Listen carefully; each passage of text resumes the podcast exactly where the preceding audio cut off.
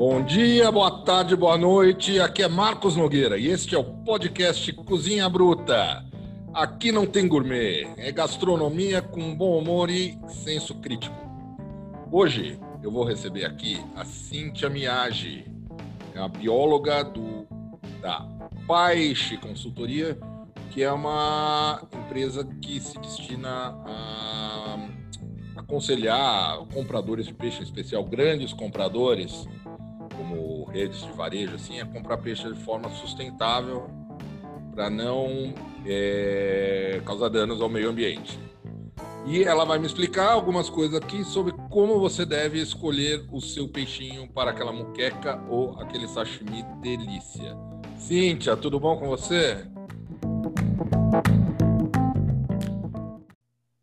Oi, Marcos, tudo bom? Um prazer. Foi tudo certo na apresentação ou eu fiz alguma bobagem aí? Tudo certinho, tá ótimo. Cíntia, a, a Cíntia, bom, é uma enorme coincidência, ela foi minha colega no, no, no, no ensino médio, que na época se chamava colegial. Ela fazia biológicas e eu fazia humanas, que era para onde iam os rejeitados do Colégio Bandeirantes de São Paulo mas tudo bem. Hoje ela tem uma enorme consultoria e eu estou aqui a entrevistando porque eu fiz uma nota que deu alguma repercussão na minha coluna sobre é, salmão, sobre o salmão chileno, baseado numa entrevista anterior que eu tinha feito com, com o professor Carlos Monteiro, comparando o salmão aos alimentos ultraprocessados, alimentos industriais com pouquíssimo valor nutritivo. E essa nota deu alguma repercussão positiva e negativa, mas aparentemente havia algumas imprecisões, porque eu realmente não conheço o assunto a fundo, e a Cíntia me procurou e a gente vai tirar esse assunto a limpo. Cíntia, salmão pode ser considerado um alimento ultraprocessado? Então, Marcos, é, a área de nutrição não é a minha área exatamente, né? Mas pelo que o, o, professor Carlos coloca, ele classifica o salmão como ultraprocessado pelo tipo de alimentação que ele recebe que é ração industrializada. Nesse sentido, é, tá, tá correta a classificação que ele propõe, né? Ele, ele, ele mesmo diz que não, não assumiu essa classificação, mas é o que ele coloca é, como explicação. O problema é que na, na, mesma sequência ele falou sobre o conteúdo de ômega 3, né? No salmão. Ele diz que o, é, seria uma enganação é, comer o salmão de cultivo, porque ele não tem ômega 3 como o salmão é, selvagem e tudo mais. E essa informação pessoas... eu reproduzi no meu blog. Isso. É, é, que o mercado é um mercado dinâmico, né? A, o cultivo de pescados é uma coisa que tem avançado e aumentado de escala, assim, de uma maneira é, galopante, muito rápida e aí as demandas do consumidor têm sido atendidas por essa produção. Então, quando é, se, se, levantou essa, essa questão da deficiência de ômega 3 no salmão de cativeiro, os próprios produtores foram buscar uma alternativa. Então, o ômega 3 vem da alimentação. Então, o salmão é, selvagem, ele não se alimenta de algas, ele é um, um, animal predador. Então, ele se alimenta de outros peixes que, dentro da cadeia trófica, comeram em algum momento essa alga que tinha ômega 3 e ela foi sendo passada é, através do alimento e chegou até o salmão. Então, da mesma forma, o cara do, do, cultivo quis uma ração que tivesse um conteúdo de ômega 3, porque a partir do momento que ele oferece uhum. a ração com ômega 3, a ômega 3 vai ser incorporada no salmão de cativeiro também. E esse é o caminho tecnológico que foi buscado, tem sido buscado. Ainda falta ter uma escala industrial, um preço acessível, mas muitos é, cultivos, inclusive do Chile, já usam ração que tem é, ômega 3 extraída de algas que são cultivadas também, né? Uhum. Alga cultivada extrai o ômega 3 e assim é, o conteúdo final do pescado é equivalente ao do selvagem. Tá, Cíntia, mas é, é abundante no mercado esse salmão que, que, que tem um teor é, normal, digamos assim, de ômega 3 na, na, carne? Eu não saberia te dizer exatamente qual que é essa proporção, mas pelo que é, eu conheço um pouco do mercado, a gente o Brasil ainda recebe o, o, salmão de baixa qualidade do Chile, né? Ah. O Chile produz muito ainda para os Estados Unidos, agora com essa questão toda, talvez haja uma mudança aí, mas é, a gente costuma dizer que o Chile tem tanta salmonicultura que a gente tem as boutiques de salmão e o salmão é, do, do, do, povão, né? Digamos tá, assim. Tá, então, então é bem então, possível que quando você compre, você esteja comprando aquele salmão que o professor Carlos falava, que é o salmão criado à moda antiga, digamos assim. Isso, com uma ração mais barata, com uma ração de menor qualidade. É, mas a gente tem certificações, né? Já existem muitas fazendas chilenas certificadas internacionalmente e esse produto chega ao Brasil. O grande problema é que a gente, no, no balcão do mercado, não sabe diferenciar um salmão que veio de um cultivo certificado e de um cultivo não certificado. Então, esse tipo de informação é que está faltando chegar no consumidor. É, o ah. salmão não vem com uma etiqueta pendurada, né? Não é que nem a roupa que vem a etiqueta costurada, mas a gente tem que buscar essa informação, seja com o peixeiro, com a loja que vende, ou com o seu fornecedor, ter essa consciência de que você precisa da informação de origem do, do que Sim, você está é, comendo. É, assim, é, é, é, é, algo que deve ser feito, mas é, convenhamos que quando você vai no mercado, você tem um tempo delimitado para você fazer as compras completas e você e você ficar investigando é, a caixa de onde vem o peixe, não sei o que lá, tal, isso pode ser um tanto improdutivo, né? Então seria melhor se, é. se já viesse, já viesse anunciado o, o, negócio direitinho, não? É, esse é o trabalho em parte que eu desenvolvo, né? A gente tem aí um caminho árduo de até de gestão, até você tem toda a rotulagem de alimentos, várias exigências, e hoje a gente não tem rotulagem de pescado. Mesmo que você vá e compre já na bandejinha, filetado, embalado, é, você não encontra de onde veio aquele peixe, qual que é a espécie que você está comprando. Esse é um problema sério também. Você tem fraude, você compra muito gato por lebre entre o pescado. É, você não sabe como ele foi pescado, onde ele foi pescado. Então, é, informações mínimas relevantes seriam importantes numa etiqueta comum. Essa de código de barra que tem o peso do peixe, ela já deveria ter pelo menos esse mínimo de informação. Perfeitíssimo, mas isso é uma questão de legislação brasileira, legislação internacional? O qual, onde, onde que está o nó da questão aí? O nó da questão é, é uma questão de legislação, não tem exigência hoje nenhuma em relação a isso, mas tem a ver com a educação do consumidor também, né? A gente ainda não tem um consumidor formado e informado para fazer esse tipo de, de exigência. Mas é, como andou com os orgânicos, anda com outras, é, outros itens alimentares que tem essa urgência agora, principalmente na pandemia, talvez a gente tenha alguns avanços aí em relação ao pescado daqui para frente. Legal, Cintia. Agora, existe, além da, da, da, questão do ômega 3, existem outros, é, outras questões envolvidas no, no, no, no consumo de, cal, de, salmão de cativeiro, não? não Existem Tem questões muitas, ambientais e de saúde também, não? Muitas questões ambientais.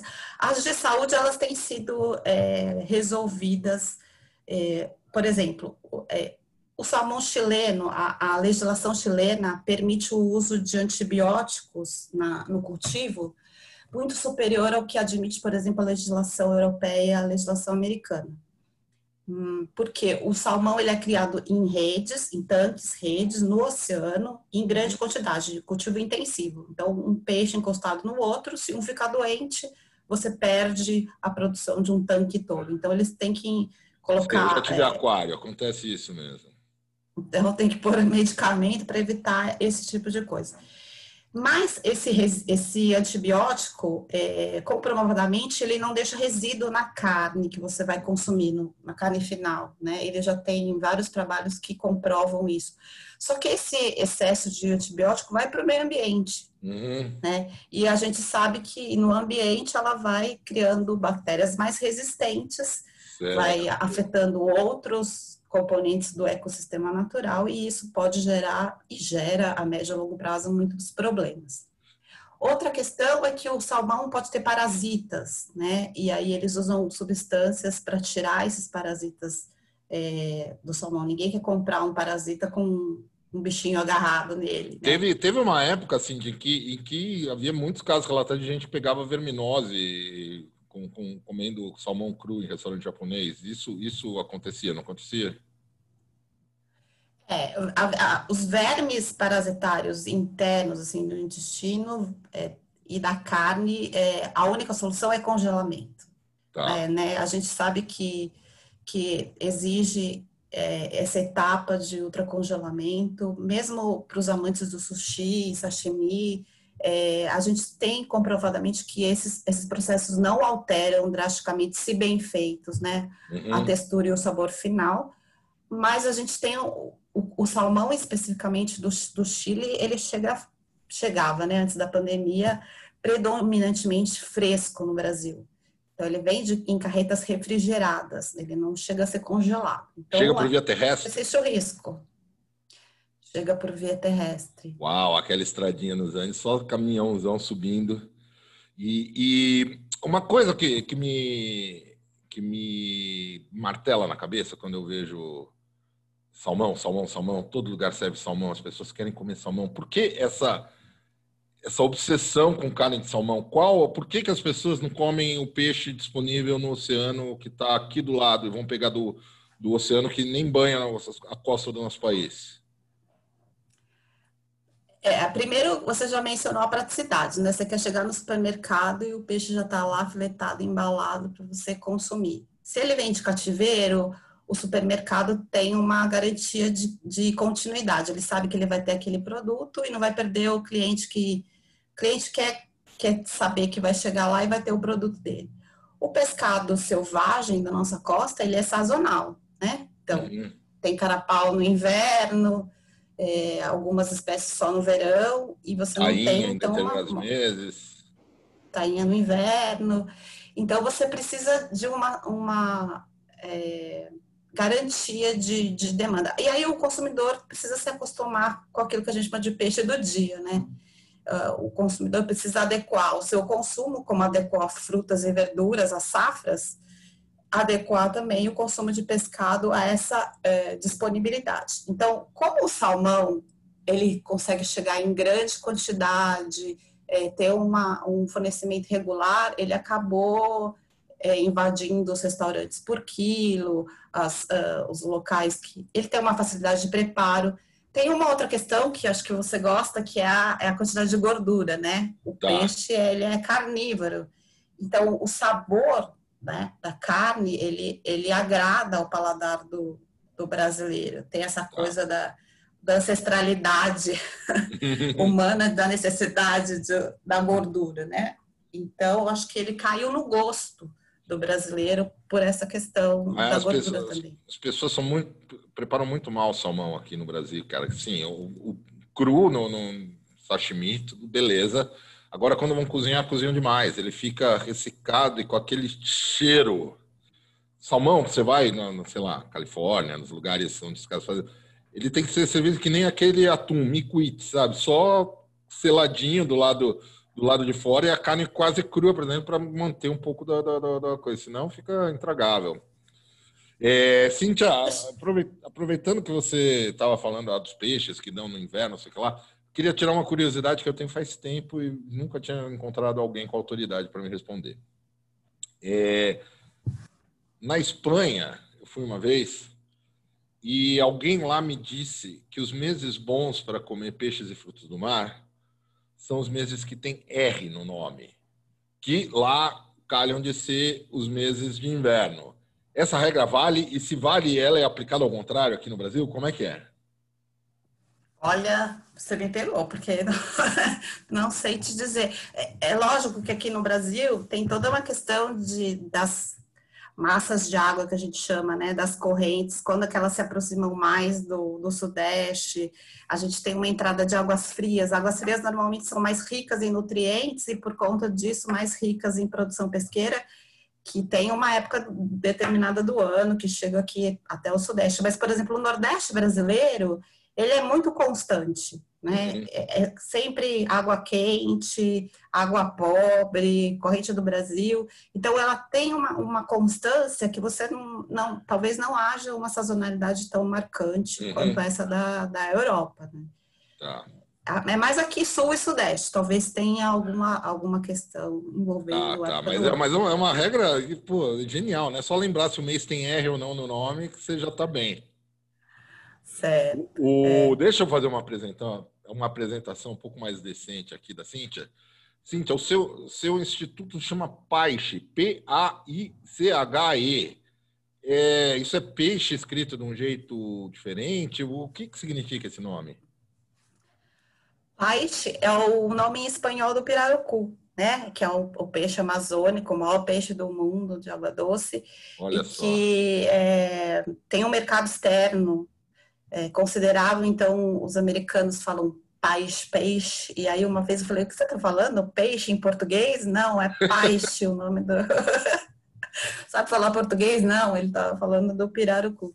Então, como é, esse início, essa questão da, da sustentabilidade do pescado, né, do, do pescado como fruto do mar, como está na, na mesa do consumidor, ela vem de uma experiência grande nos Estados Unidos e Canadá, né? Eles são hum.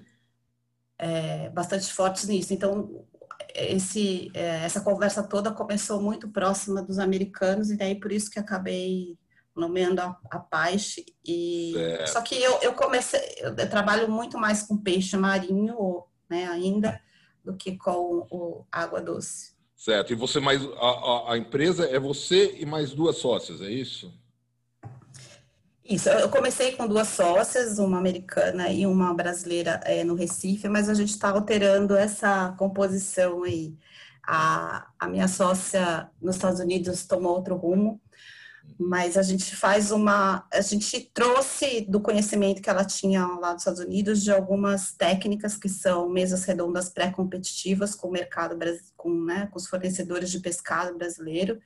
A gente começou um processo aqui de conscientizar o varejo, mas o varejo brasileiro também traz compromissos internacionais. Tá, né? tá eu, eu, eu, eu queria entender como funciona o trabalho de vocês.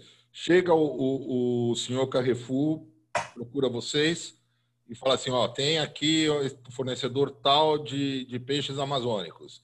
Vocês, esse peixe é legal? É assim que funciona? Ele, ele, vocês avaliam os fornecedores ou indicam fornecedores para o varejo, é isso?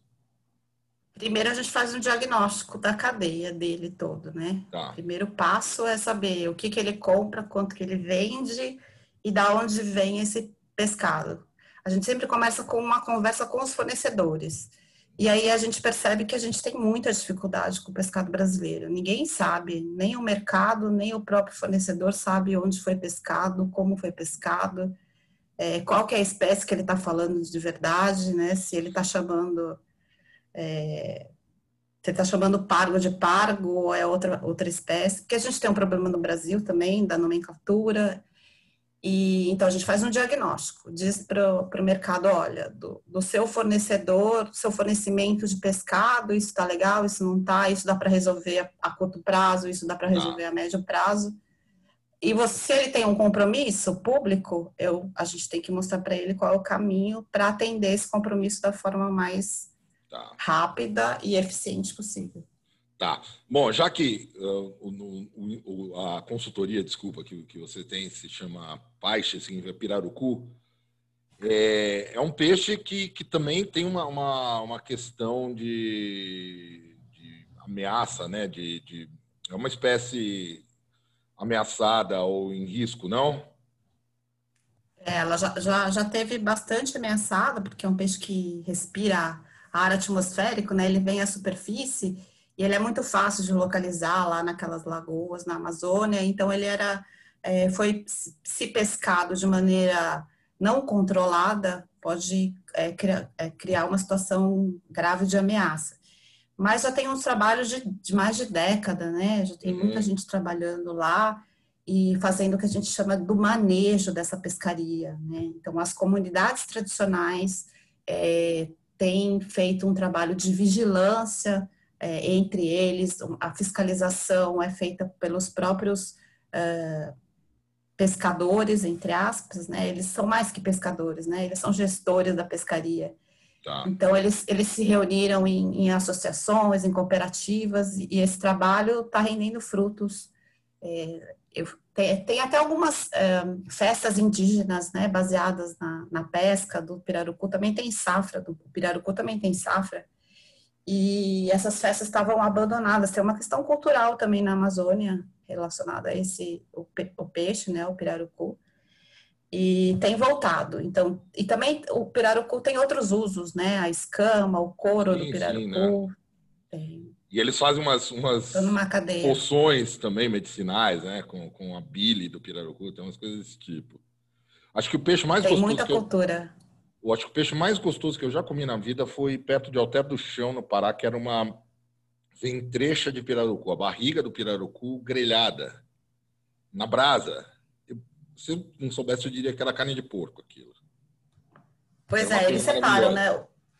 É o lombo, a barriga, é, eles, os cortes do pirarucu, o bicho é tão grande, assim como o atum também, né? Uhum. É, os diferentes cortes do peixe têm sabor, quantidade de gordura diferente e é, sabor e valor diferenciado também. Mas o que chega aqui no Sudeste, né? A gente está no Sudeste, é principalmente pirarucu de cultivo. Ah, Já que é cultivado onde? Aqui no Sudeste mesmo? Não, não, lá no Norte. Vem de Rondônia, Roraima, Acre. É, tem plantas industriais gigantescas. Ah, que, é? Olha que... só. Mas me diz mais, o, o, por exemplo, isso com o pirarucu, mas, por exemplo, tambaqui, que é um desses peixes, acho que é o que eu mais gosto. Tambaqui, eles criam, eles trouxeram para o sul do Brasil, não trouxeram? É, mas os grandes cultivos ainda continuam na região norte. Tá. É, e... Tambaqui e Pirarucu, normalmente são, é, são as mesmas fazendas, fazendas associadas. Aqui no laguinho do, do, do Parque da Água Branca, eu moro aqui em Perdizes, tem, tem uns tambaquis no fundo do, do, do, do, do laguinho. Daí caem umas coisas no lago, assim, de repente você resolve um monstro vindo do fundo, assim, para pegar, assim, é, pum, e volta pro fundo, cara. Mas, ó, mas é uma coisa que eu, como, como, como da área de gastronomia, não de, de biologia nem nada, eu consigo perceber uma diferença no, no sabor do, do pirarucu, do, do, peixe em geral, que eu como em Manaus ou em Belém, e do que se come aqui em São Paulo. É, a questão do, do, cultivo da alimentação com ração, essas coisas alteram o, o, o sabor da carne? É, eu não sou da área de gastronomia, eu, eu tenho dificuldade de, de sentir essa. Mas todos os chefes com quem eu trabalho, já trabalhei, relatam essa questão, né? É, o, os peixes de cultivo têm um sabor alterado pelo tipo de ração. Aquilo que a gente falou, a mesma coisa do salmão. Tá. Se eu puser ômega 3, é, vou ter ômega 3 na, na, carne, e logicamente que, como o pirarucu é, selvagem, ele se alimenta de dos frutos amazônicos ou de outras coisas também que tem safra, conforme a região também que você pesca o pirarucu, ele pode ter um sabor diferenciado que vem desse tipo de, de alimentação. Agora, o de, de, cultivo é sempre igual, né? O de ah. cultivo vai ser sempre o gosto da ração que ele está se alimentando. É a mesma coisa da tilápia, todo mundo uhum. diz que, que a tilápia... A tilápia selvagem a gente não vai saber como é que é, porque ela é africana, né? Exato. Mas Nada eu, de outra selvagem, coisa, jamais. Outra coisa, Cíntia, é bom quando assim o trabalho que você desenvolve na, na, na consultoria de, de ter uma, uma consciência do entre uh, o, o, varejo, as pessoas que vendem o peixe, as pessoas que consomem, isso é algo que, que a gente falando do nosso mundo urbano de São Paulo, Rio de Janeiro, Porto Alegre, sei lá, algumas cidades aqui mais concentradas no sul. Você vai, você vai no, no Mercado Ver o Peso, em Belém, ou, no, ou em Manaus também, que são cidades grandes da Amazônia, é, tem aquela, você vê bancas e bancas e bancas vendendo pirarucu seco, defumado, não sei o que lá, tal, porque você não tem a menor ideia da procedência. Isso, isso é um problema que, que tem... Uh, escala bastante para ser uma ameaça ambiental? Olha só, a gente tem, é, é, eu estou trabalhando exatamente nesse momento num projeto para reservas extrativistas do Pará e do Maranhão, porque a gente tem um, um volume de produção pesqueira nessas áreas é, da pesca artesanal que não alcança o mercado, esse mercado que a gente está falando nosso aqui do sul-sudeste. Então, a gente continua é, consumindo tilápia, salmão, é, bacalhau, quando a gente tem uma produção, é, não é local, né, mas nacional, que poderia é, atender esse mercado.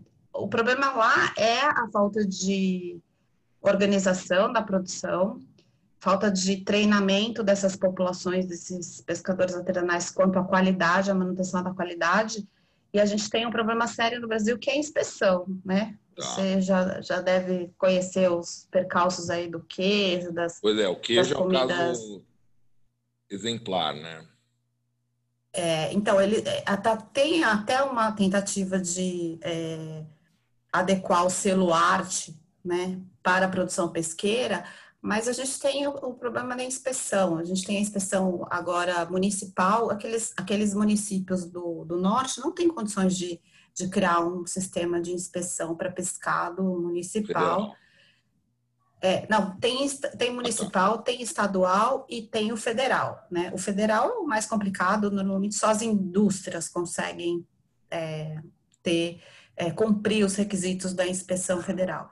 Então, tem que se criar um, um sistema que permita que esse pescado é, capturado pela, pelos artesanais consiga chegar com qualidade no prato é, do consumidor final. Que, o que, que acontece lá? Tem vários atravessadores, o, pe, o, peixe não tem qualidade, ele vai perdendo a qualidade ao longo do, do caminho.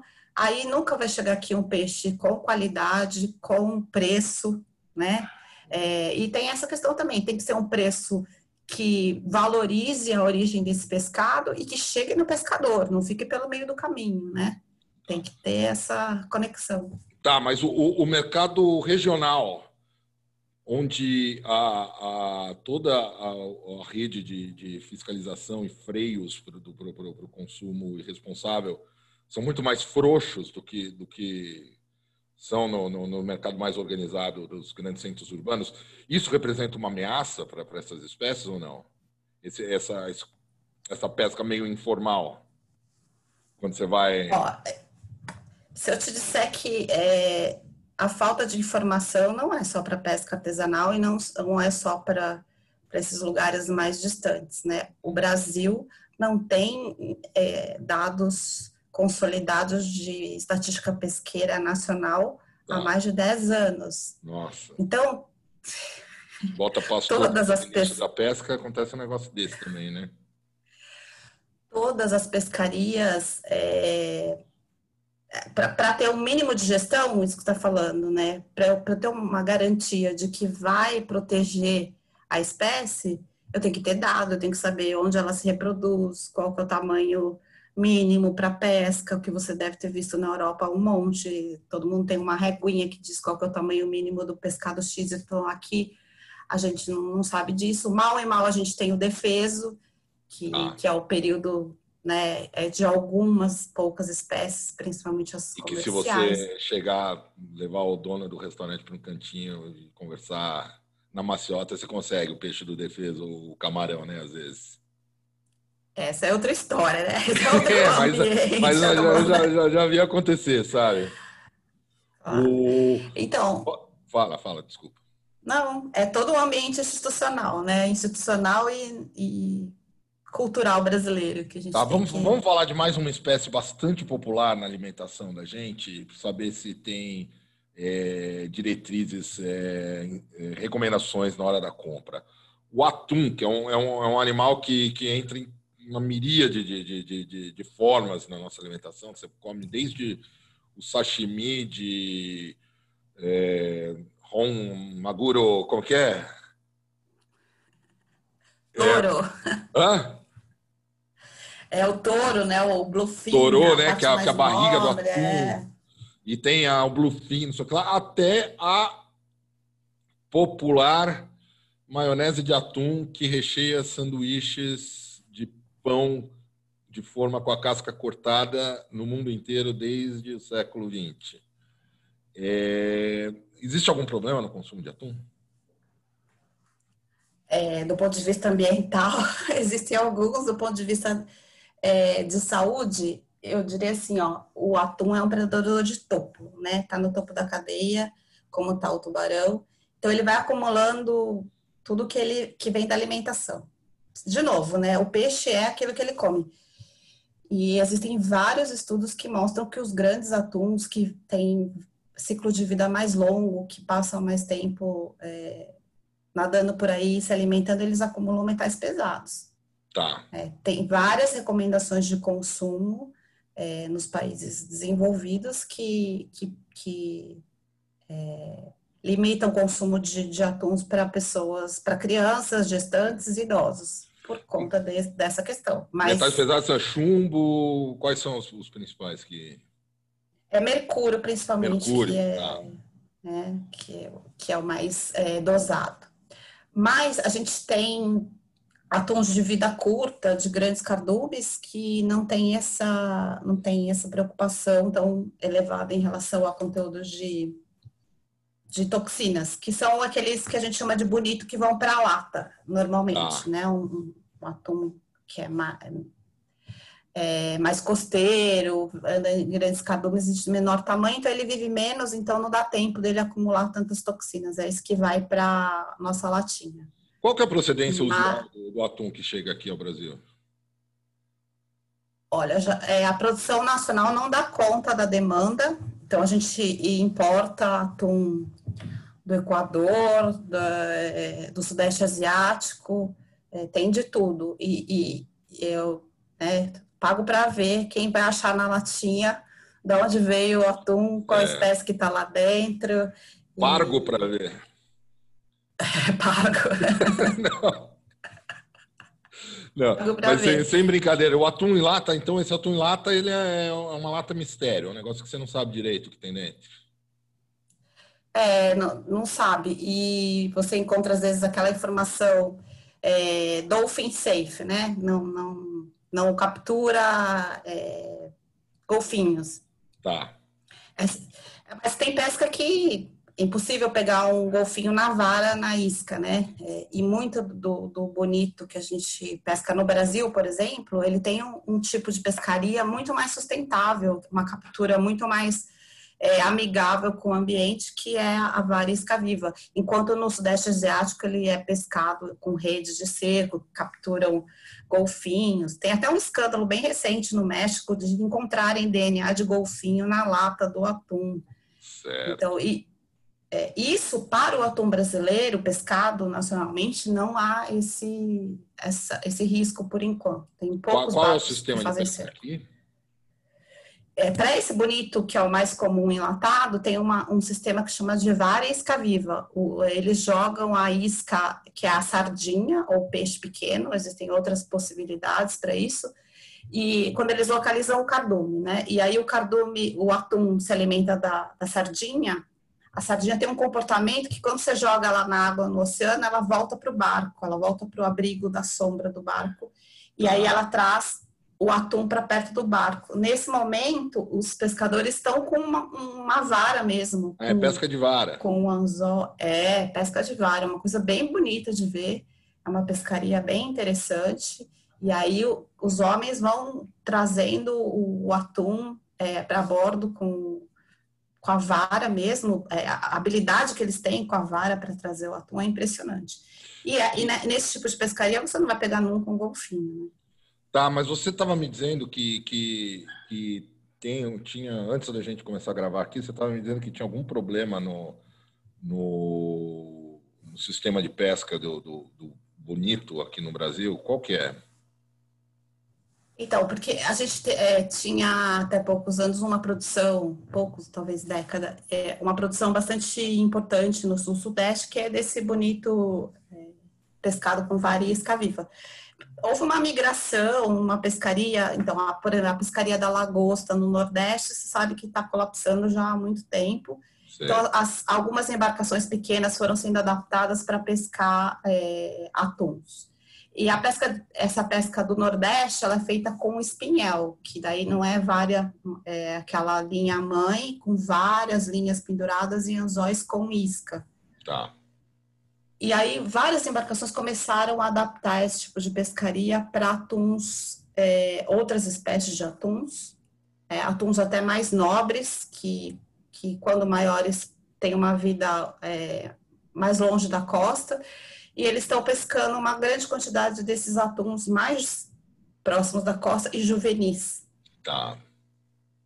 Então a gente tá, é, é precisa de muito estudo ainda para dizer se essa é uma pescaria boa, sustentável, mas é, já se tem notícia de que a gente tem 500 barcos operando nessa pescaria no Nordeste. Uhum. É, é, tipo é uma corrida ao ouro, sabe? Uhum. Alguém, alguém percebeu que tinha uma possibilidade boa e todo mundo correu para adaptar seus barcos, todo mundo pescando assim e está sobrando atum agora, está sobrando atum ah. para enlatar, porque a indústria não dá conta de tá. tanto atum de, dessa qualidade. E como ele é pescado por barcos pequenos que não conseguem levar gelo, que não tem uma, uma tripulação treinada para cuidar da qualidade desse atum, ele chega em terra com uma qualidade que ele já é rejeitado. Ele Eita. vai para o lixo. Nossa. Imagina. E, Cintia, aproveitando, falando dessa, de técnicas de pesca, não sei o que e tal, é, existe algum, algum problema ou alguma, alguma consequência ruim relacionada à presença de, de, de frotas estrangeiras pescando na nossa, na nossa, nas nossas águas, tipo navios japoneses ou chineses? Como é que funciona esse, esse negócio?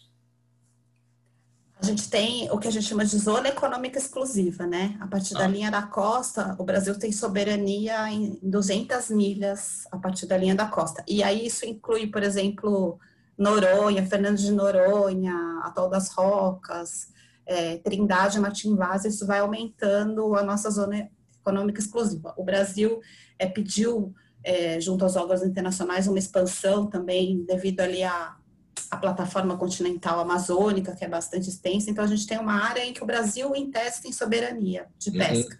Ninguém pode pescar nessas áreas sem uma autorização expressa do governo brasileiro, sem um acordo. E essa autorização é concedida ou, ou, ou é só uma coisa teórica? Então, é, hoje eu diria que que tem vários esforços internacionais para rastrear as grandes é, embarcações de pesca. Então, a gente tem, inclusive, se você buscar agora, online, ao vivo, tem uma, uma plataforma que chama Global Fish Watch, que ela te mostra onde estão pescando a maior parte dos pesqueiros. Mas óbvio que tem os pesqueiros piratas, que a gente chama pesca ilegal, é, o cara desliga o rastreador para o satélite e, e entra na, na, área de pesca restrita aos países. A gente sabe que tem muitas ameaças chinesas, barcos industriais chineses pescando em águas internacionais que vira e mexe é, invadem a área é, Sem querer, querendo. sob jurisdição. É.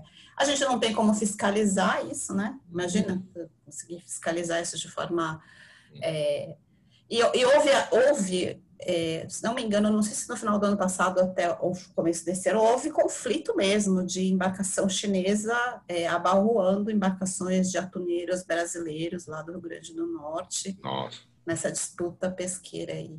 O, o, atum é um recurso compartilhado, né? Um recurso oceânico uhum. que ele é compartilhado, então a gente tem uma cota. A gente tem uma, uma embarcação chinesa com bandeira da Libéria, capitão russo, né? Aquela coisa que Coisa de filme. É. Parece um filme de pirata o negócio, né? Vamos falar de outras espécies de peixe que, que o brasileiro encontra e que tem são misteriosas, né? Porque como a gente já disse antes, não existe uma uma rede de informações que você possa rastrear, saber de onde vem o peixe e tal. Teve uma época, eu acho que ainda tem bastante, que você vai no, no, nos mercados e encontra baratinho ali no congelado um peixe o nome é panga, que surgiu do nada, que ninguém sabia que peixe era esse, mas começou a aparecer. Que raios é panga? Panga é, é um nome popular de um peixe que tem um nome parecido, científico, é o pangáceos. Ele é um bagre de água doce, cultivado lá no, no Sudeste Asiático. Ou, é, eu acredito, não tenho certeza não, mas hoje acho que o Vietnã é o maior produtor de pangáceos. E como ele, ele, ele é, é talvez, é, eles, é, eu, eu não, não tenho certeza absoluta, mas eles dizem que dá para fazer essa composição de criar o panga na, nos alagados de arroz, né, de cultivo de arroz ah, tá. e tudo mais. Então, é, esse é um dos problemas. Você utiliza uma série de pesticidas na lavoura de arroz e cria o peixe naquela mesma ambiente, você acaba contaminando o pescado com esses pesticidas. Né? Mas por outro lado, não, é... precisa, não precisa do arroz para fazer sushi, já vem embutido na carne do peixe também. Já vem tudo junto. Brincadeira, é. gente. Só... Mas o, o, problema do pangaço é, é que ele é, é, um, é um filé bonito, branco, branqueado pela indústria, e aí ele, ele chegou muito barato ao Brasil, e como ninguém conhecia, ele começou a ser vendido como outro pescado, né? Então é, era muito comum encontrar o panga sendo vendido como linguado, principalmente. Sério? Né? É, é, isso era super comum. Qualquer Mas assim, do, do ponto de vista sensorial, você, consegue, você não consegue identificar quando um peixe é de rio ou de mar? Ah, não. Aí eu, eu não tenho essa expertise. Não, não... Bom, mas depois que comprou, está comprado, né? Não, não, não, não, é... não adianta reclamar. O que, o que, eu, o que eu, eu comi já panga algumas vezes é, é a questão do congelamento, do excesso de, de aditivos, né? Ela fica uma carne meio esponjosa, né? Essa é uma diferença da textura. Mas o sabor, é, esses filés não tem muito sabor, sabor de nada, né? Eles ficam com o sabor do tempero que você utilizar. E, mas, obviamente, assim, a aparência do filé, a forma como o músculo é distribuído, dá para qualquer pessoa bem informada distinguir é, do linguado. Mas como era o preço, era é, estratosfericamente mais barato, rendimento muito grande, as pessoas é, acabavam vendendo panga por linguado era muito comum. Mas aí começou a cair na mídia, algumas pessoas começaram a se preocupar com isso e, e foi mudando. Hoje existem fornecedores certificados de panga, panga vindo do Vietnã, de boa qualidade, em cultivos é, controlados. E já existe panga no Brasil. Já existe panga sendo cultivado aqui no estado de São Paulo, em tanques escavados. Você encontra panga fresco no supermercado hoje, é, com Mas certa por que, facilidade. Por que não, não, não existe um, um, uma espécie indígena de bagre que você possa criar em vez de trazer o bagre do, do, do, do Vietnã? São as questões é, econômicas, né? Ele já tem todo o ciclo conhecido, bem conhecido, bem estudado, bem definido.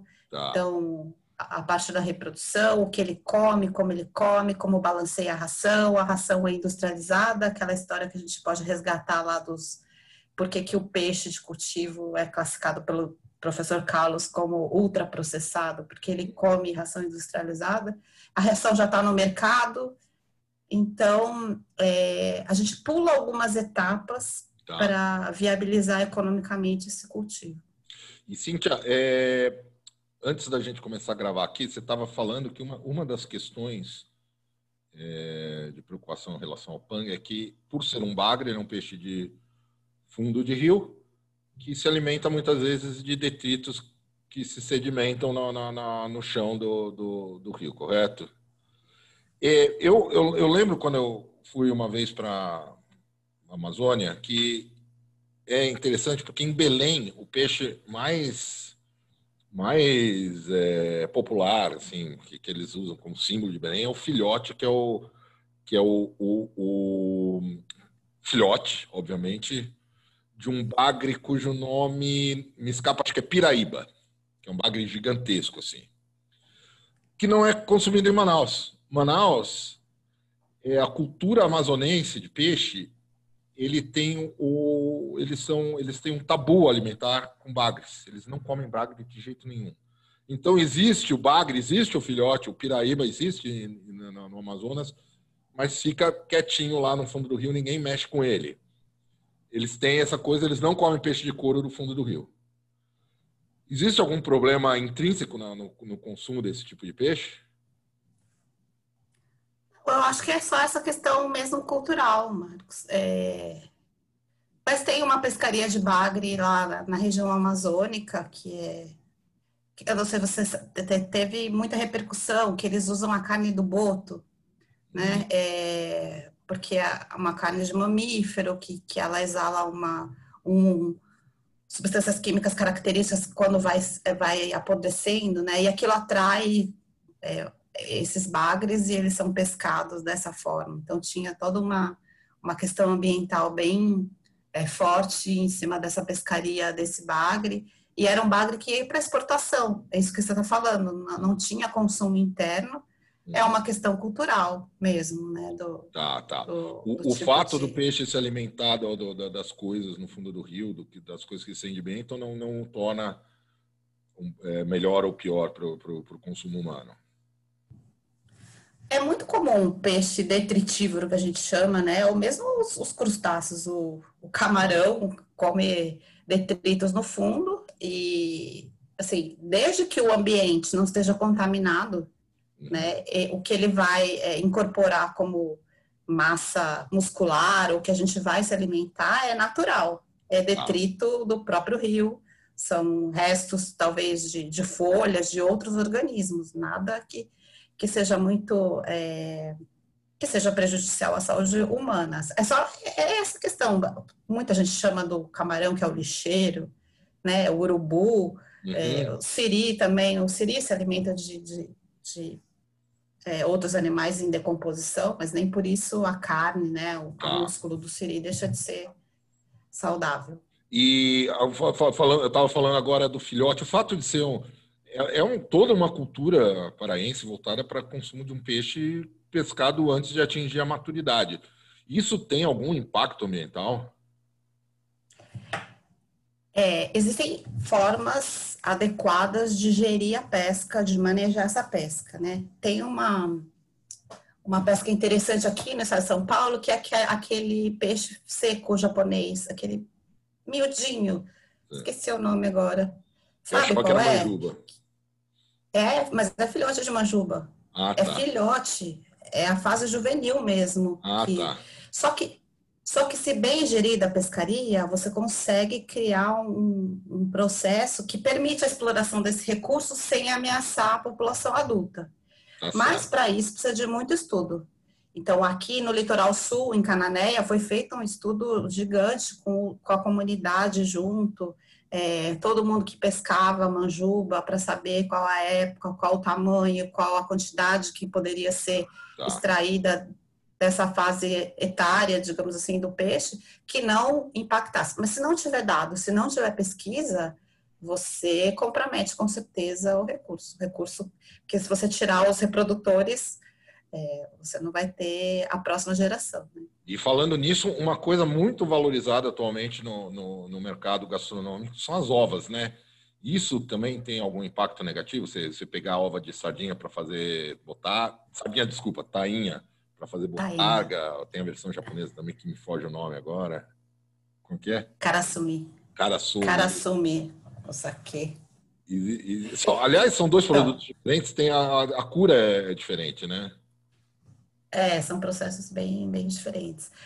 É, olha só, a, a tainha é um recurso, é um dos, dos, recursos pesqueiros mais abundantes no litoral brasileiro. Esse era um que a gente precisava cuidar muito, né? Uhum. É, tem várias, é, é, a primeira pescaria que, em que existiu cota, que existe cota de pescaria que deve ser respeitada. É, existe até uma, uma plataforma que foi criada que chamava Tainhômetro, é, quanto que a gente está pescando exatamente de tainha. Mas aí a questão da ova que você mencionou é, é uma questão é, que a gente só consegue pescar a tainha quando ela se agrega. É, e esse agregado é reprodutivo.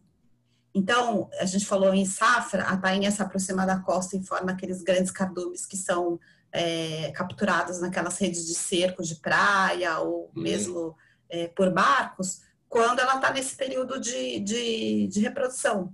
Por isso que a gente captura tanta tainha ovada, e tá. daí veio toda essa cultura de preservar as ovas, sendo é, a botarga ou o caraçume. Só, só que daí vem essa questão, é mais importante ainda fazer a gestão dessa pescaria, porque é uma pescaria importante, culturalmente ela é super importante também, né? É o, ela, ela é uma é o que é, garante a subsistência de muitas populações. Se você vê, vira as, as, a pescaria lá em Santa Catarina, todo mundo que puxa a rede leva o seu quinhão, leva a sua cota de peixe para casa, é o que alimenta a família. E, e, ela é feita nessa época, só consegue ser feita nessa época que, e que a, em que a ova está disponível. Então, nesse caso. Só quando resolve ter a suruba das tainhas invernal, né? Exato. É. Agora, outro, outros casos que você explora a espécie só para retirar a ova, aí eu já não sei te dizer. É, tem o caso clássico do esturjão, né? Que, do esturjão. Que a gente não tem aqui, mas que o bicho tá ali no bico do corvo, né? Em muitas regiões. Exato. E me diz uma coisa, outra, assim, além do salmão, a, a espécie que, que mais se encontra para comer hoje em dia, que era uma, é curioso que não existia até pouco tempo atrás, é a tilápia. Que começou sendo vendida como Saint-Pierre, Saint-Peter, não sei o que tal. Hoje ninguém mais desfaz a tilápia, a tilápia mesmo, a peixe do laguinho que você está comendo. Existe alguma questão, algum, algum, algum, algo que se deva observar quando você vai comprar tilápia para preparar em casa ou comer num restaurante? Já que você mencionou, só uma questão de curiosidade. St. Peters é um nome, é marca registrada agora, né? Ah, é? Por quê? É, é, pela Genesis, é uma produtora de, de tilápia, é a Delmari. Eu acho que ela comercializa sobre a marca Delmari. Tá escrito lá, St. Peters, aí tem o. Mas, aqui, mas é uma marca internacional brasileira? Desculpa, eu não conheço também o mercado. Eu, eu, eu, acho que é, é, brasileiro. Eles, eles registraram no Brasil a marca. Então, por isso que você não encontra mais no Twitter para comer só tilápia. É a mesma coisa. é a mesma é, coisa, eu, só que eles, eles compraram o nome. Que era que São Pierre ou São Peter, o peixe de São Pedro, era, era, era o, o, o a espécie de tilápia, uma hum, variedade que eles desenvolveram lá no Rio Jordão que por isso, e que tinha uma pele vermelha, não sei o que, e que por isso é, é, era um varietal é... de tilápia. A gente tem a tilápia cinza, a tilápia vermelha, tem um cultivo grande aqui no Brasil de tilápia vermelha, e, e tem essa tilápia que era rosada, né? Que hum. antes chamavam de São Peters, exatamente por isso. Mas é exatamente a mesma espécie, e hoje a, eles compraram a marca registrada, por isso que não pode mais vender como São Peter, mas é basicamente o mesmo peixe. Não tem a, a tilápia, eles até falam tilápia do Nilo, né? É um, é um peixe africano, é isso? Isso, a espécie. É, tem muita discussão, né? Já, já se cria a tilápia em cativeiro há tanto tempo que tem uma, uma mistura genética e a gente costuma dizer até que esses animais que são é, criados por infinitas gerações em cativeiro, elas perdem identidade até de espécie original. Né? Provavelmente a tilápia nilótica, se ela ainda existe lá no Nilo, ela, ela é, é, a única espécie, ela é diferente provavelmente dessa que a gente cria aqui, mas em tese sim, é uma espécie introduzida, uma espécie exótica. E Cíntia, me, me explica um negócio que, eu, que é algo que eu tenho alguma dificuldade de entender também. Quando eu era criança, eu cresci na aclimação do lado do parque, que tem um lago ali.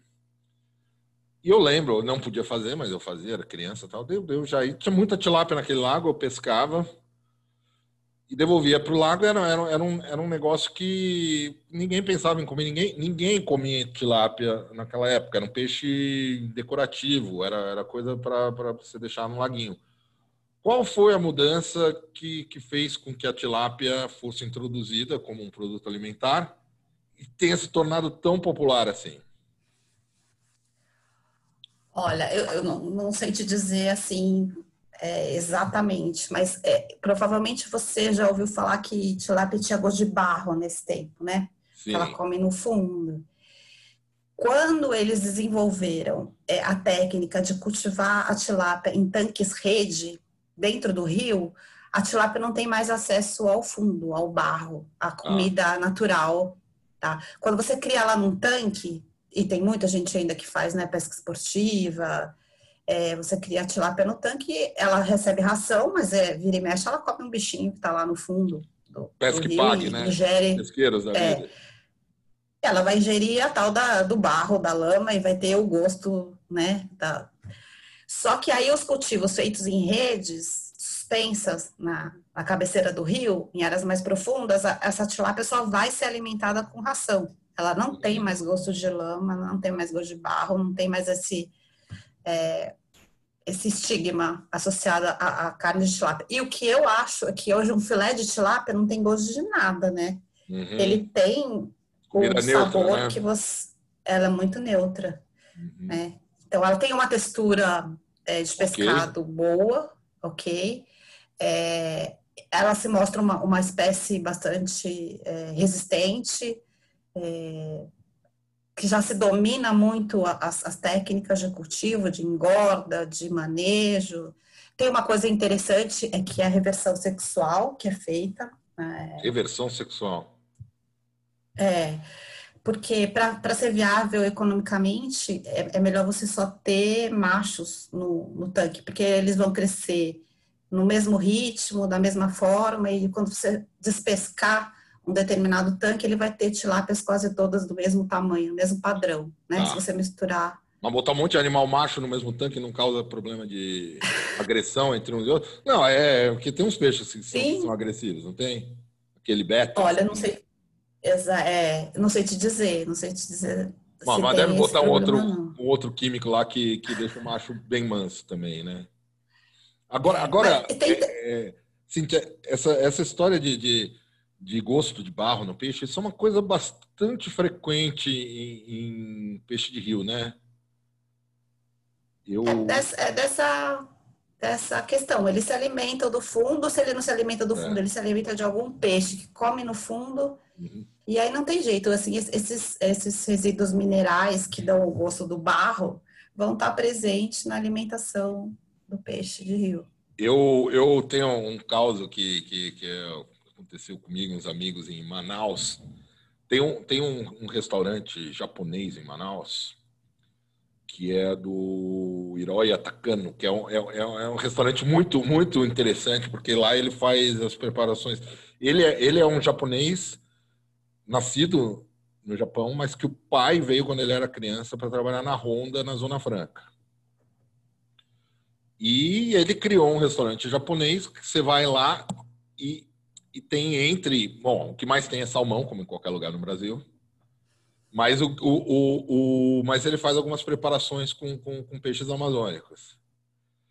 E tem um negócio que ele fez lá, que é com um peixe que chama mapará, que é um peixe que, como, como eu já tinha dito antes, o, o, a cultura do, do, do, do, amazonense, ele rejeita os peixes de fundo de rio. E o mapará é um tipo, não sei se é bagre ou se é cascudo, mas é um peixe de fundo de rio que é o peixe barato, que só quem é muito pobre come lá.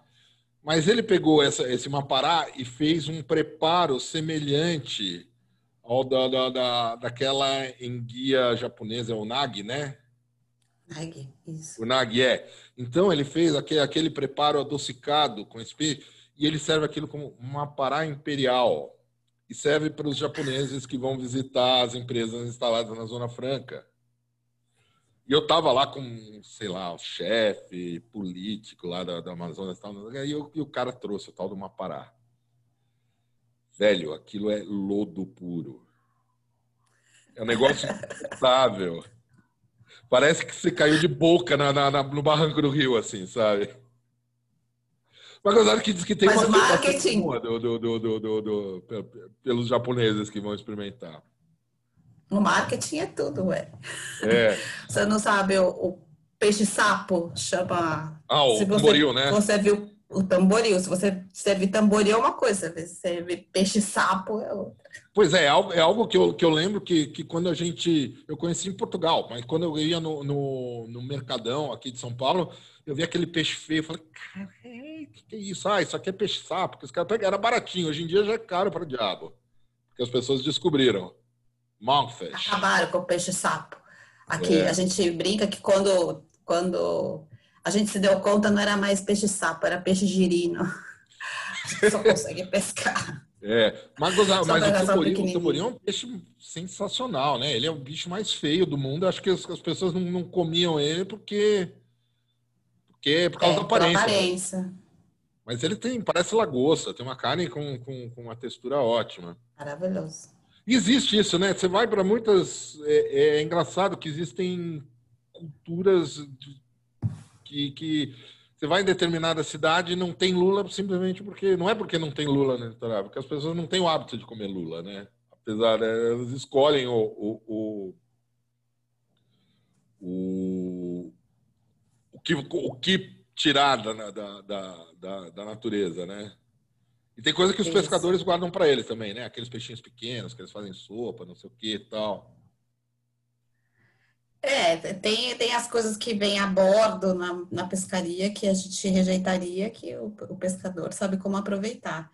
E tem outras coisas que é de cultura mesmo, né? A gente tá.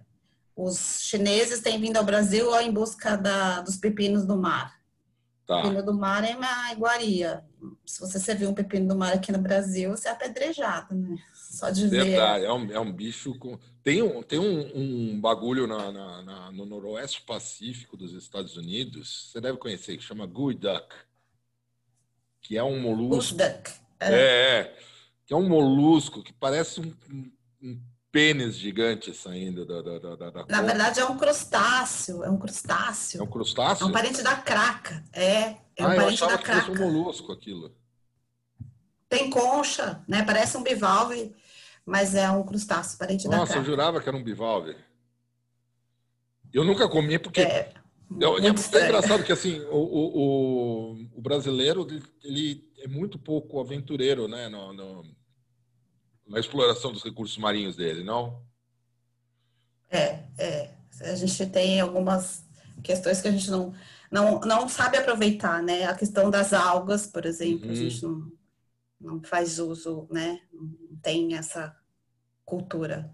Eu fui para o Chile uma vez e, e, comi pela primeira vez a balone, que é uma coisa que é super valorizada, que é uma, uma concha, é um, é um, um marisco enorme e que eles têm que cortar bem fininho porque a carne é rígida, né? É dura. É dura, é. Mas é uma delícia. Mas aqui a gente não tem. Aqui a gente não tem. A, a espécie não. de abalone que tem aqui é miudinha. Não tem esse mas aí eles comem um outro, é, comem a craca, né? A craca lá serve num prato inteiro. Tem outras, é que a, a gente falou da outra vez da questão, talvez, da, águas mais frias, águas mais ricas, é, os organismos crescem mais, então eles têm ah. algumas coisas que aqui pelo tamanho não se torna viável.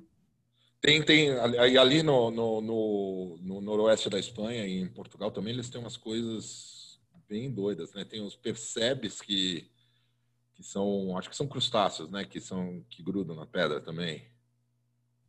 Você já sabe é, é? Ele é molusco. É molusco. Molusco, eu tô errando todas, minha gente. É porque tem concha, é... Parece uma craca também, só que ele é, não tem é. um buraquinho em cima. E tem um outro que esse é o molusco que eu sei que eu, que eu quero o meu favorito quando eu fui para Galícia, que eu não sei se existe no Brasil, mas pelo menos não é explorado, que é o mexilhão navalha, eu não sei como chama, eles chamam de navarras na Espanha, mas é... É um comprido. É um comprido, é, é, um... é, o razor clam que eles chamam nos Estados Unidos. É, puta, é sensacional esse bicho. Aqui tem, mas não tem em abundância. Tem um menorzinho. Tá, tá. Mas tilápia tem bastante, né? Tilápia tem, e, tem e muito. tubarão tem muito também, só que a gente vende pelo nome de cação. Qual é a diferença cação. do tubarão? Nenhuma, né? É, o mesmo grupo, os mesmos bichos. É, se tá no prato é cação, se tá na peixaria é cação. A gente chama, às vezes, de tubarão pequeno, sempre no mesmo no mar chama de cação, mas é, o que vem para o prato é sempre chamado de cação. O nome comercial do tubarão é cação. É, é, é uma coisa para não espantar o consumidor, né? Que imagino. Que é, é a mesma coisa que você não chamar a vitela de bezerro, né? Exato. Você, você vai, vai lá e inventa um outro nome mais palatável. E é. você estava me dizendo na nossa conversa preliminar que, que é, uma, é uma. Existe um, um, um problema sério na, na pesca do cação do tubarão. Qual é esse problema? O, o cação, ele, ele ele, ele, pode ser muito abundante em áreas oceânicas, algumas espécies, o tubarão azul que a gente chama. É, ele é bem comum nessa pescaria que, que também pesca os peixes oceânicos, que pesca dourado, pesca atum. A gente tem uma incidência grande de tubarões nessas pescarias também. E vocês já devem ter ouvido falar da questão da barbatana do tubarão, que na verdade é a nadadeira do tubarão, né? Que era muito valorizada pelo mercado chinês. Então. Mas são é... todas as barbatanas ou só aquela de cima? Todas. É, eu, já, eu já vi é, imagens assim horríveis de tubarão-baleia com a caudal cortada para ser aproveitada, sabe? É, então tem, tem várias, tem a peitoral, a pélvica, a dorsal, até a caudal eles usam. E aí é, existiu uma técnica de pescaria bastante cruel que era chamado, que é chamado, né? Deve ter ainda chamado feeding, que ele tira as nadadeiras todas do tubarão e devolve o tubarão ainda vivo para o mar. Existiram alguns documentários feitos com imagens chocantes do, do tubarão é, vivo se debatendo, sangrando. E isso foi banido internacionalmente, pela, obviamente pela crueldade da pescaria, porque o, o que sobrava do, do, do cação, né, do tubarão, o charuto, tinha um valor de mercado que não compensava é, o gelo do porão e essas coisas. Uhum. Mas também tem, um, tem uma questão que, que, é, que a gente ouve muito, que o cação não tem espinha, né? Que o cação uhum. não tem... É, o cação realmente é um peixe cartilaginoso, né? Ele não forma osso, é ah. só cartilagem. E aí, é, como ele tem aquelas postas é, grandes, alguns, né, esses maiores têm aquela aposta grande, você tem uma, um fornecimento de peixe é, sem espinho, de um filé de tamanho é, razoável, com uma, uma produção constante. Isso foi alimentando essa indústria de, de cação.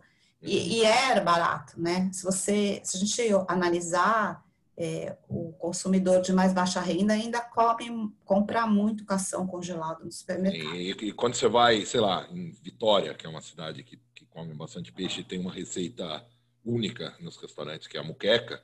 Sei lá, tem muqueca de abadejo, custa 60. Daí tem a de, a de dourada, custa 50. E vai descendo até chegar na de cação, que é a mais barata de todas, né? Pois é, é. Tem, tem, tem toda essa questão também socioeconômica do consumo. Só que a gente sabe que tem muitas espécies ameaçadas de extinção. Se a gente olhar as estatísticas de desembarque de tubarão, assim, é assustador. É, já ouvi aqueles números, ah, quantos tubarões são mortos por minuto no mundo, né? É, Muitas espécies a gente não consegue separar por uma questão de especialista. Às vezes o especialista olha, ele não sabe dizer se uma espécie é essa ou aquela. A gente tem problemas com a chamada raia viola, é, cação-anjo, que são, não sei se você sabe quais são, aqueles que são entre uma raia e um tubarão, um tubarão achatado ou uma raia não, não, não, comprida. Tem esses, essa, essas espécies, é, muitas são ameaçadas e tem até legislação que proíbe. Só que, como a gente não tem essa questão toda da, da, da, fiscalização bem definida, da gestão pesqueira bem definida, às vezes o que acontece é o pescador tem medo de ser uhum. pego com aquela espécie e ele pesca e joga fora, morto. Ah. Então, olha só que a gente já tirou do mar, já pescou e não aproveitou por uma deficiência aí de legislação, de controle, de gestão.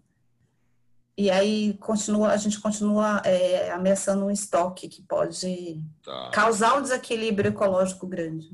Aliás, aliás a raia é, é uma outra daquela, daquela, daqueles recursos marinhos que no Brasil são subvalorizados, né? Que eu, eu, na França você tem aquela a raia com beurre, noisette, com manteiga queimada, que é uma delícia. Aqui, eu acabei de voltar de Ubatuba, você não encontra, às vezes você encontra morta na, na praia, né, que chega, porque tem bastante, mas você não encontra na peixaria. Daí, falei, ah, por que, que eles não pescam isso? Daí você vai, entrei numa comunidade caiçara, os caiçaras comem, é, é, é, a comida dos locais. Ah, faço bolinho de arraia, sabe?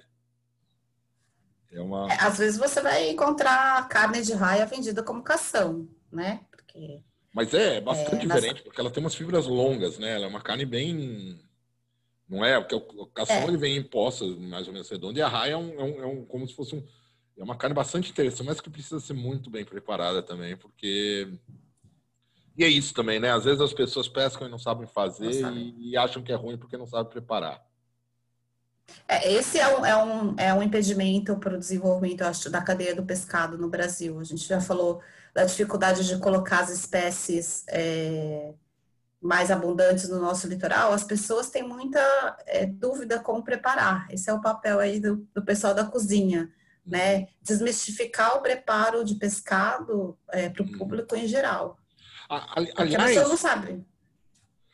Sim, tem, tem, tem uma coisa que, que, que, que existem algumas categorias é, gerais né, do, do, do, peixe, de acordo. O que eles chamam de peixe branco, por exemplo, pode ser colocado numa categoria ou é simplesmente porque a carne é branca?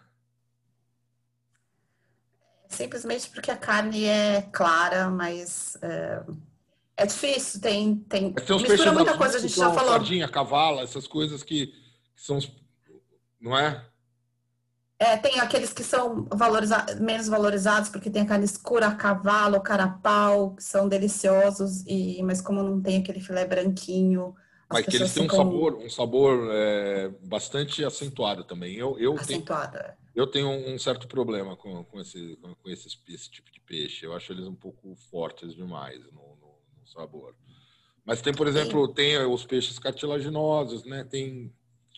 Eu li na internet o negócio, agora é a minha curiosidade pessoal, outra vez, aqui explorando a cientista. Vamos lá.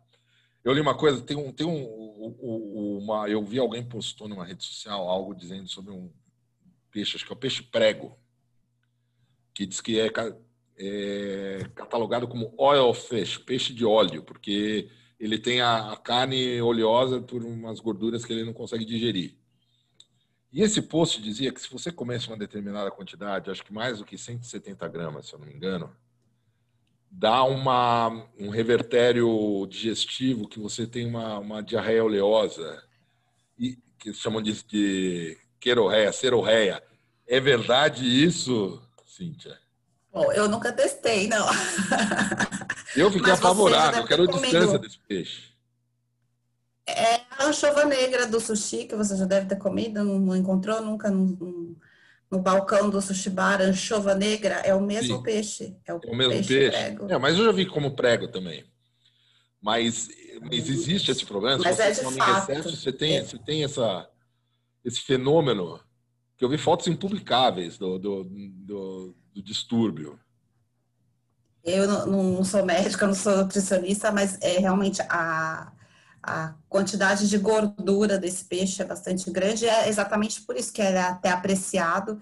Eu, quando, quando teve essa questão, você encontra no é, para comer o sushi a carne vermelha, que eles chamam do, do atum, né? A carne do salmão, o sashimi do salmão, e sempre tem o, o sashimi branco. E tá. várias vezes a gente encontra o tal do, do peixe prego, ou o que eles chamam de chova negra. Uhum. É, e as pessoas, é, elas, elas realmente gostam do sabor, né? É uhum. A gente já falou, né, da, da, ancestralidade humana, da necessidade de ingerir gordura, mas é, eu não sei te dizer qual que é o limite é, tá saudável. Então, então não, porque era um negócio que eu até cheguei a começar a ah, é lenda urbana, o que, que é? Então não é lenda urbana, é uma coisa. E, bom, legal, mas assim, peixe branco, né? Isso é algo que. que... Mas em geral costuma ser tilápia mesmo, não? Peixe branco nos. Quando você vai nos, nos, é. nos rodízios mais.